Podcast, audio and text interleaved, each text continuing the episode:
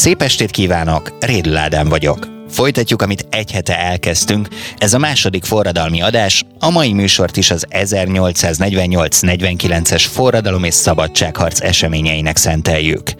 Felidézzük 1848. március 15-e estéjét, amikor a közönség kívánságának eleget téve a Pesti Nemzeti Színház a Bánkbán tűzte műsorára.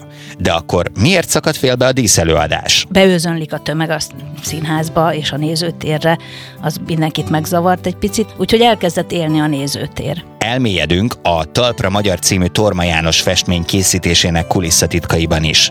Miért darabolta fel a művész az első verzióját a 30 évig készült grandiózus alkotásnak? Túl sokat változtatott menet közben a tömeg jeleneten. Már nem tudta lekaparni sem rendesen, tehát inkább úgy döntött, hogy egy új vászonba kezd. És végül felkapjuk a VR szemüvegünket, hogy átéljük Petőfi Sándor 1848. március 15-i kalandjait. De vajon hogyan? Számos viccet, geget és a modern élettel összekapcsolt mechanizmust használunk. Most irány a múlt, éljük át együtt a történelmet.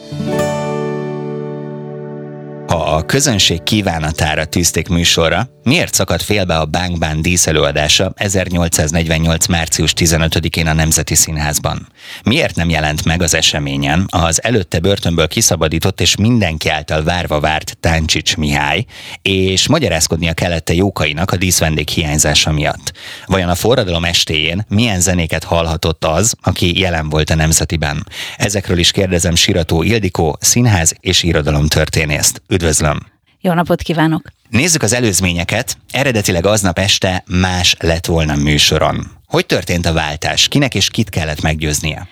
A közönség kívánatára valóban ez áll a bánkbán aznapi színlapján, amit lóhalálában mondhatni, körülbelül délben nyomtattak ki. Előző alkalommal még a két anya gyermeke című francia játék szerepelt a színlapon, a Bánkbánt a közönség helyett.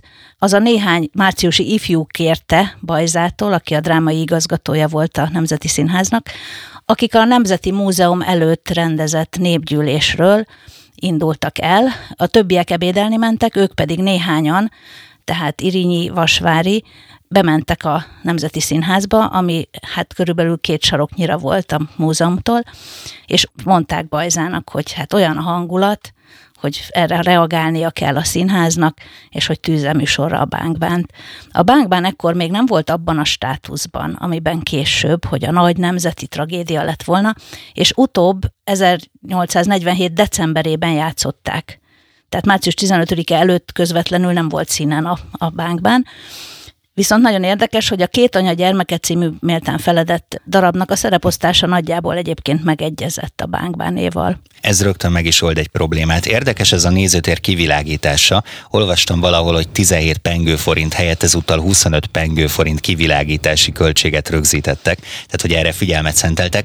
Egy praktikus kérdés, hogy ment akkoriban a jegyvétel? Bejutottak a forradalmárok, vagy már a legtöbb szék a bérleteseké volt? Olvastam, hogy a páholy tulajdonosok nyújtották a kezüket és emelték fel magukhoz az embereket, azért ez mulatságos. Igen, hát akkoriban gyakorlatilag minden este telt ház volt a színházban, majdnem függetlenül attól, hogy mi volt műsoron, hiszen bérletben el voltak adva a jegyek, ezzel is a közönség támogatta a színháznak a fennmaradását.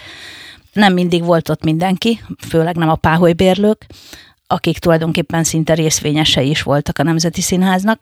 Ezen az estén azonban telt ház volt, ami körülbelül 550 embert jelentett a színházban, és ehhez csatlakozott menet közben, tehát már zajlott az előadás, amikor a Stancsicsot kiszabadító tömeg visszaért Pestre, mert hogy ők ugye Budán jártak, és beőzönlöttek a színházba. Nekik nem volt jegyük egyébként, és valóban akkor félbeszakadt az előadás, a Bánkbán előadása, amit tulajdonképpen szimbolikusnak is lehetett tekinteni, hiszen a királyné gyilkosság után szakadt félbe az előadás, és a közönség tulajdonképpen automatikusan elkezdett énekelni egy akkor már slágerként fütyült opera részletet. Éppen ezt akartam kérdezni, hogyha a közönség kívánatára tűzték műsorra, akkor vajon miért szakadt félbe a dolog? De talán a kérdés még így is él, tehát hogy nem volt türelmük gyakorlatilag végignézni a darabot? Igazság szerint valószínűleg volt egy lendület, ami vitte a közönséget, ugyan beőzönlik a tömeg a színházba és a nézőtérre, az mindenkit megzavart egy picit, és hát tényleg teljes kivilágítás volt, tehát nem az volt, hogy sötét van a nézőtéren. Úgyhogy elkezdett élni a nézőtér. És amikor megtörtént a királyné gyilkosság, ugyan a forradalom, ugye 1848. március 15-én nem szólt a királyok fölakasztásáról, Petőfi verse ellenére sem, de hát ez egy olyan katartikus jelenet volt, amire reagált a közönség, lehullott a függöny, de a nézők nem mentek. Hát ugye nem is tudtak volna kimenni mondjuk szünetre, büfébe, vagy ilyesmi, mert hogy tömeg volt, tehát nem nagyon lehetett kilépni a nézőtérről. És ezért elkezdték énekelni a teljesen adekvátan hangzó, meghalt a cselszövő kezdetű kórust. Az egyébként profi színészek erre hogyan reagáltak? Van erről feljegyzés? Igen, tudjuk Jókainak a naplójából, illetve feljegyzéséből és más írásokból, a Pesti Hírlap is tudósította március 15-i eseményekről, úgyhogy tudjuk, hogy a Nemzeti Színház teljes társulata a függöny fölgördülése után csatlakozott az éneklőkhöz, és a zenekar és a kórus kiállt és folytatták, illetve hát énekelték az Erkel kórust, de ezen túl utána aztán már mindenféle más közkedvelt zenéket. A közfelkiáltás tulajdonképpen a Rákóczi indulót követelte, aztán énekelték a Marseillest, énekeltek népszínmű dalokat. Az a népszínmű dal az akkor nem az volt, amire úgy gondolunk, hogy Blaha Luisa, meg ilyesmi, mert az ugye sokkal később van. Tehát az 1840-es években született magyar népszínmű dalok voltak nagyon népszerűek, és ezeket is énekelte a közönség. Ezek közül egyébként kiemeltem a Füredi Csikós című népszínműből egy sort, mert állítólag itt vadultak meg talán a legjobban. Ez így hangzik, hogy elég nekem 10 forint és szabadság, nem kell nekem szolgaság. Igen, hát ez teljesen összecsengett ugye az aznapi nagy sláger, vagyis Petőfi nemzeti dalának a mondandójával is rogyásig tele voltak a padok a Nemzeti Színházban, és Táncsicsnak meg kellett volna jelennie. Na most ezzel kapcsolatban vannak mindenféle elméletek, van, aki azt mondta, hogy ő átaludta ezt az egészet, Fónagy Zoltán arra hivatkozott, hogy inkább arról szól a dolog, hogy ő a feleségével békében és nyugalomban töltötte volna ezt az időt, de az biztos, hogy Jókaiéknak ez problémát okozott, sőt, mi több dilemmát. Kellett neki magyarázkodnia, hogy volt ez az egész? Stáncsics nem tartozott a márciusi ifjak közé, mondhatnám, hogy hát nem ifjú volt, hanem inkább idősebb az akkori életkorhoz képest, átlagos életkorhoz képest, úgyhogy fáradt volt. De azért az neki is nagy megrázkodtatást jelentett, hogy, hogy a börtönéből gyakorlatilag erőszakkal szabadították ki őt Budán, utána úgymond a vállukon hozták át Pestre, ekkor ugye nem volt még híd, csak hajóhíd a két város között, Úgyhogy valószínűleg nagyon elfáradt, és ő maga elköszönt a forradalmi tömegtől és az ifjúságtól mondván, hogy akkor ő most hazamegy, ha már kiszabadult egyszer. És hát, hogy Jókai hogyan került a színházba, az is elég érdekes. Ő viszont ugye az ifjak közé tartozott, sőt, nem olyan nagyon messze laktak Petőfiékkel, Petőfi házaspárral együtt a színháztól. Jókai volt az albérlőjük. A Dohány utcában volt egy házuk, vagy egy lakásuk pontosabban, két szoba, a nagyobbikat lakta Petőfi és Júlia, és a kisebbik szobát az albérlő Jókai. Hát ő nagy lendülettel vett részt az egész napi eseményekben, jött-ment a városban a tömeggel, és aztán hát némileg ő is kifulladva megérkezett a Nemzeti Színházba, ahol egyébként ő nem volt ismeretlen, hiszen már járt bent, és voltak jó barátai, a színészek között is, de hát ugye elterjedt az a legenda, hogy amikor ő is föllépett a színpadra, részben beszámolandó ugye a Strancsis kiszabadításáról, akkor az ő mellére tűzte Laborfalvi Róza, aki egyébként Gertrudiszt játszotta a bánkban, azt a bizonyos aznapi rózsát, tehát az aznapi kokárdát, és hogy innen kezdődött volna a kapcsolatuk, ez nagyon szép legenda. Nem innen kezdődött a kapcsolatuk, amely aztán a nyár végére mondhatnám szárba szökkent és házasságot is kötöttek. Petőfi miért nem volt ott? Petőfi nem volt ott, Petőfi sok helyen nem volt ott, amit ismerünk a, a nap eseményeiből. Azt tudjuk ugye, hogy a reggelt azt a Pilvaxban kezdték, és ott elszavalta a barátainak, a márciusi ifjaknak, a tizeknek a nemzeti dalt, és ezt követően pedig elindultak az egyetem felé, a mai egyetem térre, tehát a mai jogi kar épületén helyén állt akkor az egyetem, mondván, hogy hát ugye néhányan vannak csak, tehát ez kevés lesz egy mozgalomhoz, egy forradalomhoz, és akkor mondták, hogy az egyetemi ifjúságot akkor magukkal hozzák és húzzák, és csábítják őket, és az így is történt. Onnan visszaindultak a Szép utca sarkára, ahol a landererésekken azt nyomdált. És ott volt ugye az a nagyon híres eset, hogy hát kézrátétellel mondhatnám, közkézbe vették ezt a magánnyomdát, és a szabad sajtó első két nyomda terméke, ugye a 12 pont, illetve a nemzeti dal volt, és hogy ott még elszavalta Petőfi a nemzeti dalt. Erről Júlia később úgy írt, aki ugye egy szerelmes asszony volt, és minden a végletekig tisztelte a férjét, és mégis így fogalmazott, hogy, hogy Sándor süvöltött. Hm. Ami azt jelenti, hogy hát nem annyira egy stentori hang volt, amiben, ami, ami megszólalt akkor Petőfitől. Utána viszont nem tartott azzal a tömeggel, akik a Nemzeti Múzeum elé gyülekeztek, hanem a helytartó tanácshoz ment többekkel együtt tárgyalni. Ez a mai Erzsébet híd Pesti hídfőjénél állt, ez a városháza épülete, most a piarista épület régen az ELTE bölcsészkara volt abban az épületben, amit annak a helyére építettek, tehát nagyjából ugye a Dunapartra, körülbelül ott, ahol a szobor áll, ugye a Petőfi szobor, ott volt ez a helytartó tanács, és ott tárgyaltak napközben. És aztán utána ő is még több helyen, mondhatnám hivatalosan részt vett a forradalmi eseményekben, és estére hazament. És csak úgy megemlíteném, hogy Petőfi Zoltán született Debrecenben 1848. december 15-én. Tehát ugye nem volt otthon az albérlő, nyilvánvaló, hogy ez is egy szimbolikus dátum, mert kevés újszülött születik pontosan kilenc hónappal a fogantatása után, de hmm. olyan szép lenne, és bizonyos, hogy a forradalmi napok valamelyikén fogant Petőfi Zoltán. A forradalmi gyermek. Mit lehet tudni az aznap esti műsorról? Tehát a bánkban félbeszakadt, aztán a közönség skandált és jött a dal, és aztán? Többször elénekelték a himnuszt is, ami akkor még természetesen nem nemzeti himnusz volt, de éppen a Nemzeti Színházban született a himnusz, hiszen a Nemzeti Színház igazgatója írta ki a pályázatot, mind a himnusz, mind pedig egy évvel később a szózatnak a megzenésítésére. Tehát ez egyébként a Nemzeti Színházban elhangzott már hivatalosan mind a két nemzeti énekünk de itt a közönség is énekelte már, és hát erre szoktunk hivatkozni, hogy 48-ban már tulajdonképpen egy ilyen népénekké vált a himnusz, és utána, amikor hivatalossá válik sokkal később, akkor erre a közös élményre lehet alapozni. De mást is énekeltek ekkor a közönséggel együtt, a Nemzeti Színház Társulata, zenekara és énekkara is. Tulajdonképpen végig énekelték úgymond a forradalmi repertoárt. Híres volt a Marseillaise, és hát ezek a bizonyos népszínmű dalok is.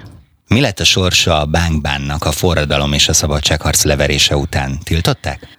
Természetesen 1849 őszétől nagyon erőteljes cenzúra volt, amit a Bécsi udvar hát nagyon erősen be is tartatott, tehát olyan műsordarabok sokáig nem kerülhettek színre, mint egy másfél esztendőn keresztül, amelyek a forradalom idején bármilyen szinten is ezt a bizonyos nemzeti gondolatot vagy nemzeti egységet képviselték de tulajdonképpen a magyar romantikának ezek a nagyművei is köztük elsősorban is ebben az időben a bánkbán természetesen nem tűntek el a köztudatból.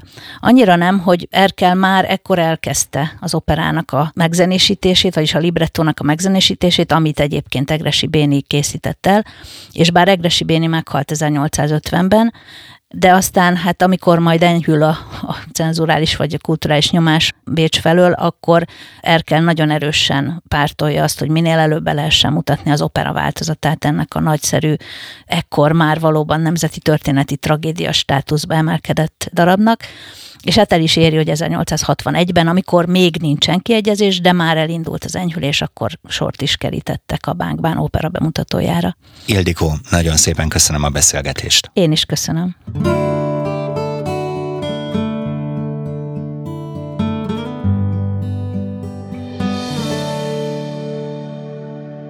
Egy kép, ami több mint 30 évig készült, és több vázlat előzte meg. Torma János, Talpra Magyar című grandiózus festménye egyedülálló a magyar művészet történetben. A Habsburg monarchia időszakában a hatalommal szemben mutatja fel Petőfi márciusát. A Kiskunhalasi Torma János Múzeum időszaki kiállítása a híres történelmi tabló keletkezésének és utóéletének kalandos történetét mutatja be. Köszöntöm a stúdióban Kollarics Gábor művészettörténészt, a kiállítás egyik rendezőjét. Tisztelettel köszöntöm én is a hallgatókat. Először mutassuk be a festő motivációját. Azt tudom, hogy a Torma családban a gyermekeket a töretlen hazafiság, az 1848-as eszmék szellemében nevelték, de mégis hogy merte a Habsburg monarchia időszakában a hatalommal szemben felmutatni Petőfi Márciusát? Azt hiszem, ennek az a magyarázat, hogy fiatal volt. Tehát mind a mellett, hogy egy nemesi családba született, ahol a család el kellett, hogy döntse, hogy hogy viszonyul 1848-hoz, Petőfi márciusához, ahogy fogalmaztál. Emellett azért szükség volt egy olyan fajta fiatalos lendületre és bátorságra, amivel tulajdonképpen beköszönt a magyar művészetbe. Ez az első ilyen képe az aradi vértanuk volt, ami ugyanilyen erős téma volt, főleg úgy, hogy Ferenc József még élt, a milleniumi kiállításra készült ez a kép, és a második nem sokkal ezután a talpra magyar. Szerinted Torma külföldi tanulmányai bátorították ebben a folyamatban? Nem feltétlenül, sőt, azt kell, hogy mondjam, hogy Párizsban egyáltalán nem ilyen ihletéseket kapott. Párizsban festett egy gyönyörű portrét egy szép francia nőről, aztán visszament Nagybányára, ott pedig a görög katolikus pap lányát, a Bilc Irént festette meg, ami egy nagyon híres képe a magyar művészettörténetnek, ilyen szecessziós hangulatú kép. Tehát nem látok szoros összefüggést a tanulmányok és a a talpra magyar között, inkább a neveltetés, illetve a nemzethez tartozás érzése és a nemzetnek adni akaró lelkület az, ami Tormát vezérelhette. A talpra magyarral kapcsolatban számomra az a legérdekesebb, hogy a kép 30 évig készült. Ha minden igaz, a művész az első verziót feldarabolta és megsemmisítette. Mi ennek a története? Hát 1898-ban kezdett neki, ekkor az 50 éves évfordulója volt a 48. március 15-ének, és szerintem abban reménykedett, hogy befejezi. Ugyanis előtte is festett egy nagy képet, amit néhány hónap alatt elkészített. Ez egy bibliai kép volt egyébként, a békesség veletek, és gondolhatta, hogy hát most ezzel a lendülettel a talpra magyart is sikerült tető alá hozni.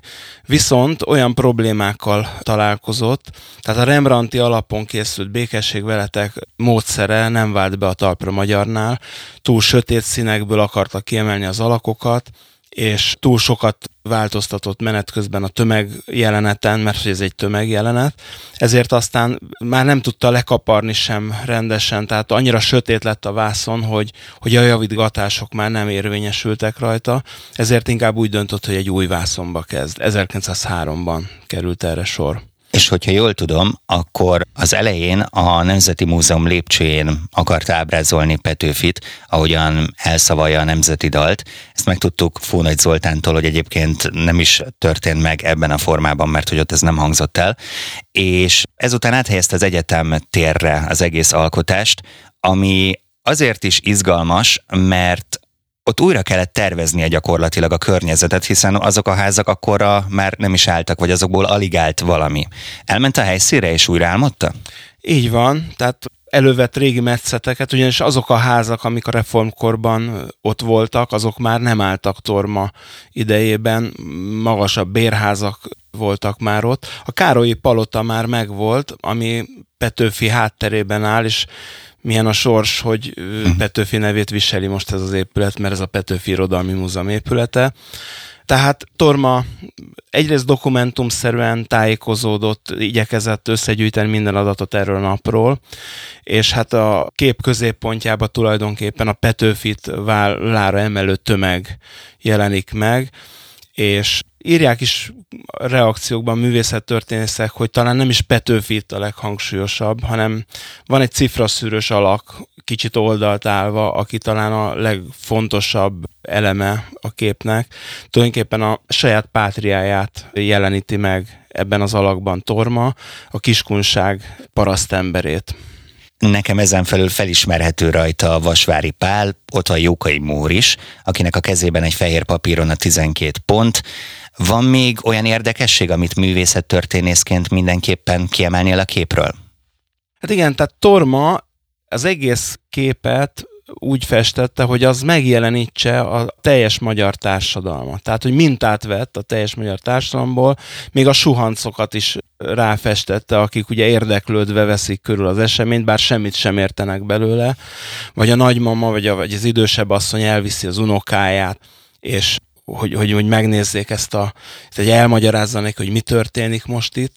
És hát tudni kell, hogy Petőfi Sándor alakja már Tormát máskor is megihlette, hiszen a szeptember végén című szintén nagyméretű festményében, ami kevésbé ilyen nagy, de nagyon ihletett kép, sajnos nem tudjuk pillanatnyilag, ez hol van, tehát Petőfi alakja neki nagyon fontos volt, és Petőfit, mint szabadság hőst emeli ki Torma, ami egyébként ugye érdekes, mert később például az 50-es években Petőfit, mint forradalmárt kezdték tanítani az iskolákban.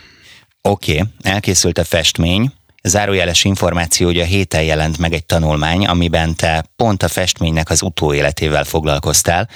Úgyhogy azt hiszem a legjobb embertől kérdezem, hogy mi történt ezután ezzel a műalkotással? Hát ugye ez egy 24 négyzetméteres kép, ennek a sorsa mindenképpen nyomasztotta az örököst például, aki szintén egy festővész, Kis Margit, aki Torma felesége volt, ugye, és szembesült azzal a problémával, hogy az idős beteg Torma, aki 37-ben ugye elhunyt, maradt egy hatalmas adósság a nyakán az özvegynek, tehát kellett gondoskodni arról, hogy, hogy ez a kép is valamilyen jövedelem szerző forrásként is megjelenhessen, úgyhogy írt mindenfelé a kultuszminiszternek, hogy vegye meg az állam ezt a képet, de végül is erre nem került sor, hanem egy lelkes kiskú halasi pénzügyi tanácsos írt egy lelkesítő cikket a Torma emlékkiállításon, amit Budapesten rendezett az özvegy, ennek az emlékkiáltásnak a fő képe volt a talpra magyar, hogy ezt mindenképpen Kiskuhalasra kell a Torma szülővárosába hozni. És így indul el tulajdonképpen az a történet, aminek a végén Kiskuhalasra kerül a közgyűlési terembe, tehát a városházával szemben egy tanácsterembe a kép. Tulajdonképpen ez már méltó helye volt, hiszen egy közéleti helyszínt kapott a kép, viszont ezt az 50-es években elkezdték művelődési ház céljára használni, és újra funkciótlanná vált a kép ebben a környezetben, tehát átkerült a múzeumba. Most ezek mind nagy problémát jelentettek, tehát a, már a közgyűlési termet is a képhez kellett igazítani, aztán a múzeumot is. Tehát én úgy fogalmaztam, hogy a kép elkezd dolgozni maga körül, bővítik a múzeumot, először 60-ban, akkor rendezik az első torma kiállítást, és 2017-ben kerül pont a történet végére, amikor egy újabb bővítés keretében egy gyönyörű díszteremben az aradi vértanúkkal szemben kap helyet a talpra magyar, és ott van a békesség veletek is ebben a teremben, néhány más jelentős tormaképpel együtt. Ő hogyan viszonyult a művészethez? Mennyire biztosította ez a megélhetését? Csak a festésből tudott megélni, hiszen a tanításért nagybányán nem fogadtak el pénzt a mesterek. A bevezetőben már említettem, hogy egy időszaki kiállítás zajlik, amelynek az egyik rendezője te vagy. Kérlek, mesélj nekünk erről egy keveset, mettől meddig tart ez, mi a célja, és hol bukkanhatunk rá. Hát pillanatnyilag ugye a Torma János Múzeumban van Kiskolason ez a kép, és ehhez kapcsolódóan a Petőfi emlékév adott lehetőséget arra, hogy készítsünk erről egy kiállítást, tehát a kép történetéről, ami két részből áll a Torma küzdelme a képpel, ami tulajdonképpen kitöltötte az élete nagy részét, és a másik meg a kép küzdelme a saját helyéért, az üzenet érvényesítéséért. Ezt mutatja be tulajdonképpen ez a tárlat tulajdonképpen egy kronológikus rendben, egy hagyományos kiállítás formájában. És meddig lehet ezt megtekinteni? Ezt egészen július 25-ig megnézheti a közönség, akit érdekel. Fantasztikus tényleg ennek a képnek a mérete. 4x6 méteres? Igen.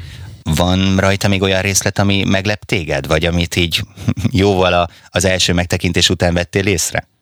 Igen, tulajdonképpen van például oldalt egy arisztokrata hölgy, aki gyönyörű sejmes ruhában figyeli az eseményeket, és meglehetősen távolságtartó módon viszonyul ehhez a tömegjelenethez. És nagyon megoszlottak egyébként a vélemények, hogy kinek mi a szerepe a képen, hogyan rendezte el ezt Torma. Van, aki azt mondja, hogy túlságosan kicsi hangsúly jutott Petőfire és kidolgozatlan, van, aki eleve elveszettnek hitte ezt a képet akkoriban. Én azt mondom, hogy a művészet történet átlépett egyik korszakáról másikba, miközben ez a kép készült, és Torma kitartását mutatja, hogy mégis hit abban, hogy ez a kép, ami a szabadságról szól, ez mindig újra és újra aktualizálódhat, és, és érdekes lehet. Tehát én azt gondolom, hogy, hogy az egész forrongó tömeg, ami, ami egybeolvad ebben a látomásban, mert hogy ez egy látomás bármennyire is dokumentumok alapján készült, tehát amennyire egybeolvad ez a tömeg ebben a látomásban, ez mindig újraéleszti azokban a korszakokban a szabadság eszmét, amikor arra szükség van. Gábor, nagyon szépen köszönöm a beszélgetést. Én is köszönöm.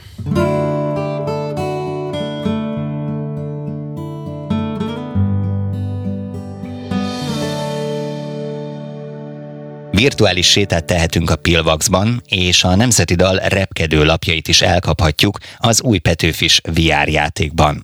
Legendás költönkről készült 5 360 fokos film is, amelyek azokon a helyszíneken kalauzolnak végig bennünket, ahol Petőfi valamilyen formában otthagyta történelmi lábnyomát. VR szemüvegeket fel. Vendégünk Moiskó Csilla ötletgazda, a Bácskiskun vármegye turisztikai szakembere, menedzsere. Szia, üdvözöllek! Szia, üdvözöllek én is! A segítségetekkel Petőfi nyomába eredhetünk a Pilvax kávéháztól kezdve egészen a Landerer nyomdáig. Hogyan képzeljük ezt el? Animált helyszínek között mozoghatunk, vagy megépítettétek a teljes korabeli díszletet? Teljes korabeli díszletet építeni drága lett volna, úgyhogy inkább a virtuális valóságot hívtuk segítségül, és animációval dolgoztunk legtöbb esetben, néhány alkalommal pedig, ahol Petőfi az épített örökségben is még lábnyomát hagyta, ott pedig valós felvételek készültek.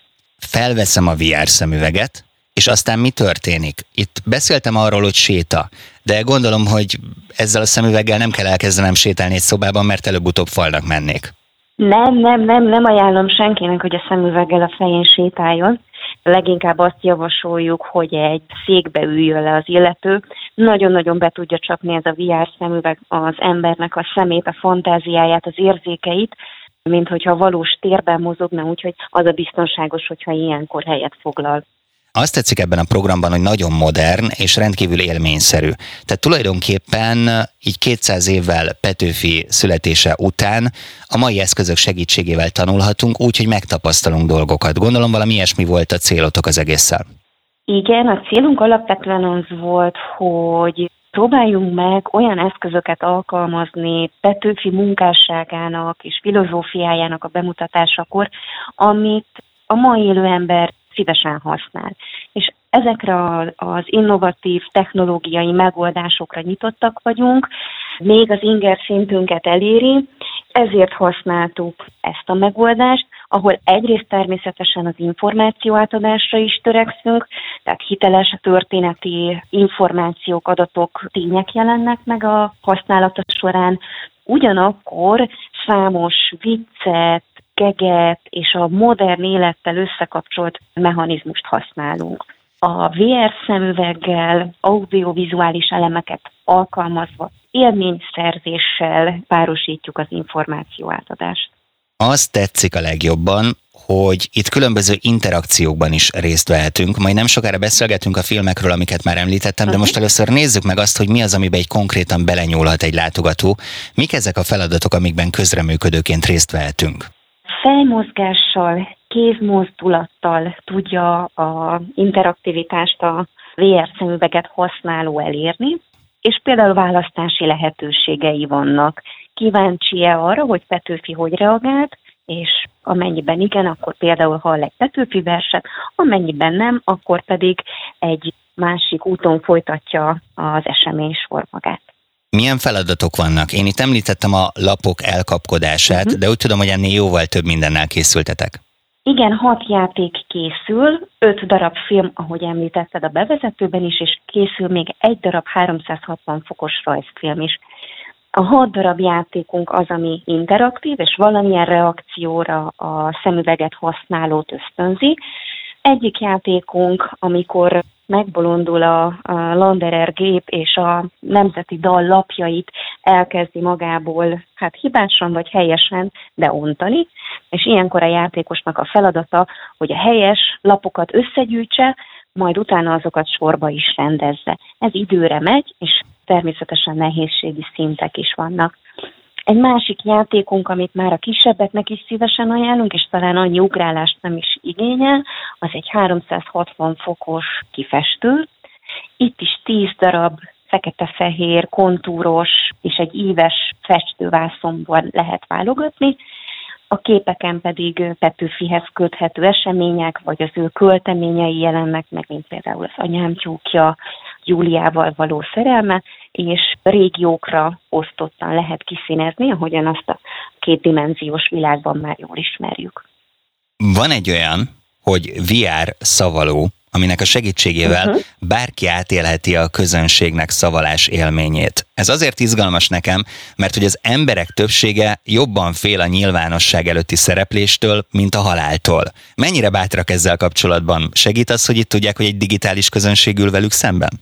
Hát kiderül, hogy mennyire segíti majd a játékosokat, hogy csak digitális uh, zsűrivel ülnek szemben, de ebben is egy zsűri néz velük szemben, és köztük Petőfi Sándor is ott fog ülni. Hm. A zsűri az pedig adhat pozitív és negatív reakciót is attól függően, hogy ez a szavalat milyen minőségben sikerül.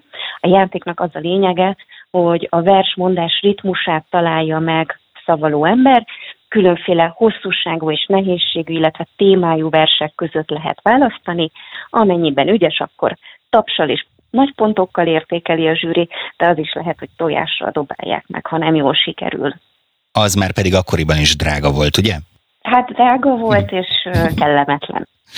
Készítettetek egy panoráma mesefilmet is, amit már említettél, de amit én az elején kiemeltem, az különösen érdekes, hogy 5-360 fokos film megtekinthető, amelyek azokon a helyszíneken kalauzolnak végig bennünket, ahol Petőfi hagyta a lábnyomát. Melyek ezek, és melyik a te kedvenced?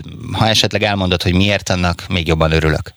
Valóban több 360 fokos filmet is készítettünk. Az egyik filmben, ami szintén interaktivitást igényel a játékostól, azokon a helyszíneken járhatunk, ahol Bács-Kiskun vármegyében Petőfi Sándor élete folyamán is járt, például Dunavecse, Szalkszent Márton, Kiskörös, Kiskunfélegyháza vagy Kecskemét elevenedik meg, ahol a mai modernkori Petőfi Sándor, a mi Sándorunk, Bámföldi Szilárd színművész kalauzolja körbe a látogatót, és igazából idegen vezeti megyénkben az érdeklődőt. Ez az egyik kedvencem, hiszen Petőfi Sándor mesél Petőfi Sándor életéről. Kíváncsi vagyok, hogy hol és hogyan lehet ezt kipróbálni. Otthon, vagy el kell mennem valahova? Jó erre mondjuk az otthoni VR szemüvegem. Alapvetően az a célunk, hogy látogassanak Bács-Kiskun megyében. Ez nem egy ingyenesen letölthető alkalmazás, hanem több Bács-Kiskun megyei turisztikai attrakcióban lehet ezt a VR szemüveget kipróbálni, illetve az idei évben eh, a mesebusz, amely körbejárja a Vármegye településeit és fesztiválokon, iskolákban és egyéb szabadidős programoknál van jelen, lehet kipróbálni a bárkinek. De idővel eljut odáig, hogy mondjuk, ha nem is ingyen, de letölthessem otthon? Ez egy nagyon-nagyon jó felvetés, ezt meg fogjuk fontolni. Azt hiszem, semmi akadálya. Kíváncsi vagyok, hogy a jövőben terveztek-e akár más költőkkel is, más történelmi személyiségekkel hasonlóan foglalkozni. Bács Kiskunnak Petőfi Sándor a hőse, úgyhogy mi ő mellette letettük a választásunkat. Nagyon szépen köszönöm Csilla a beszélgetést. Én is köszönöm szépen. Ez volt a Talpig Magyar, ahogy a reformkor nyomot hagy, a Petőfi Emlékév hivatalos műsora. Ebben az epizódban is 1848. március 15-ével foglalkoztunk. Ellátogattunk a Pesti Nemzeti Színházba a Bang Bang díszelőadására, megcsodáltunk egy 24 négyzetméteres festményt az egyetemtéri eseményekről, és átéltük Petőfi kalandjait VR szemüvegen keresztül. Egy hét múlva folytatjuk még több reformkori hőssel és máig meghatározó tetteikkel. Akkor is olyan sztorikat hozunk majd, amik valamiért kimaradtak a tankönyveinkből. Ha tovább hallgatnátok a történeteinket, iratkozzatok fel ide a Magyar Kultúra Podcastok csatornára. Itt megtaláljátok a korábbi epizódjainkat, és elsőként értesülhettek a legújabbakról.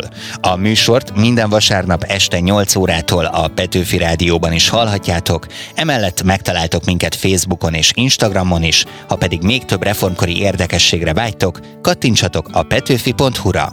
Köszönöm a figyelmeteket kollégáim, a Talpig Magyarok, Csali Anna Mária, Péceli Dóri, Vapler Klaudia, Cakó Gergely és Szemők Bálin nevében. Találkozzunk egy hét múlva is, Rédül Ádám vagyok. További jó podcast hallgatást kívánok!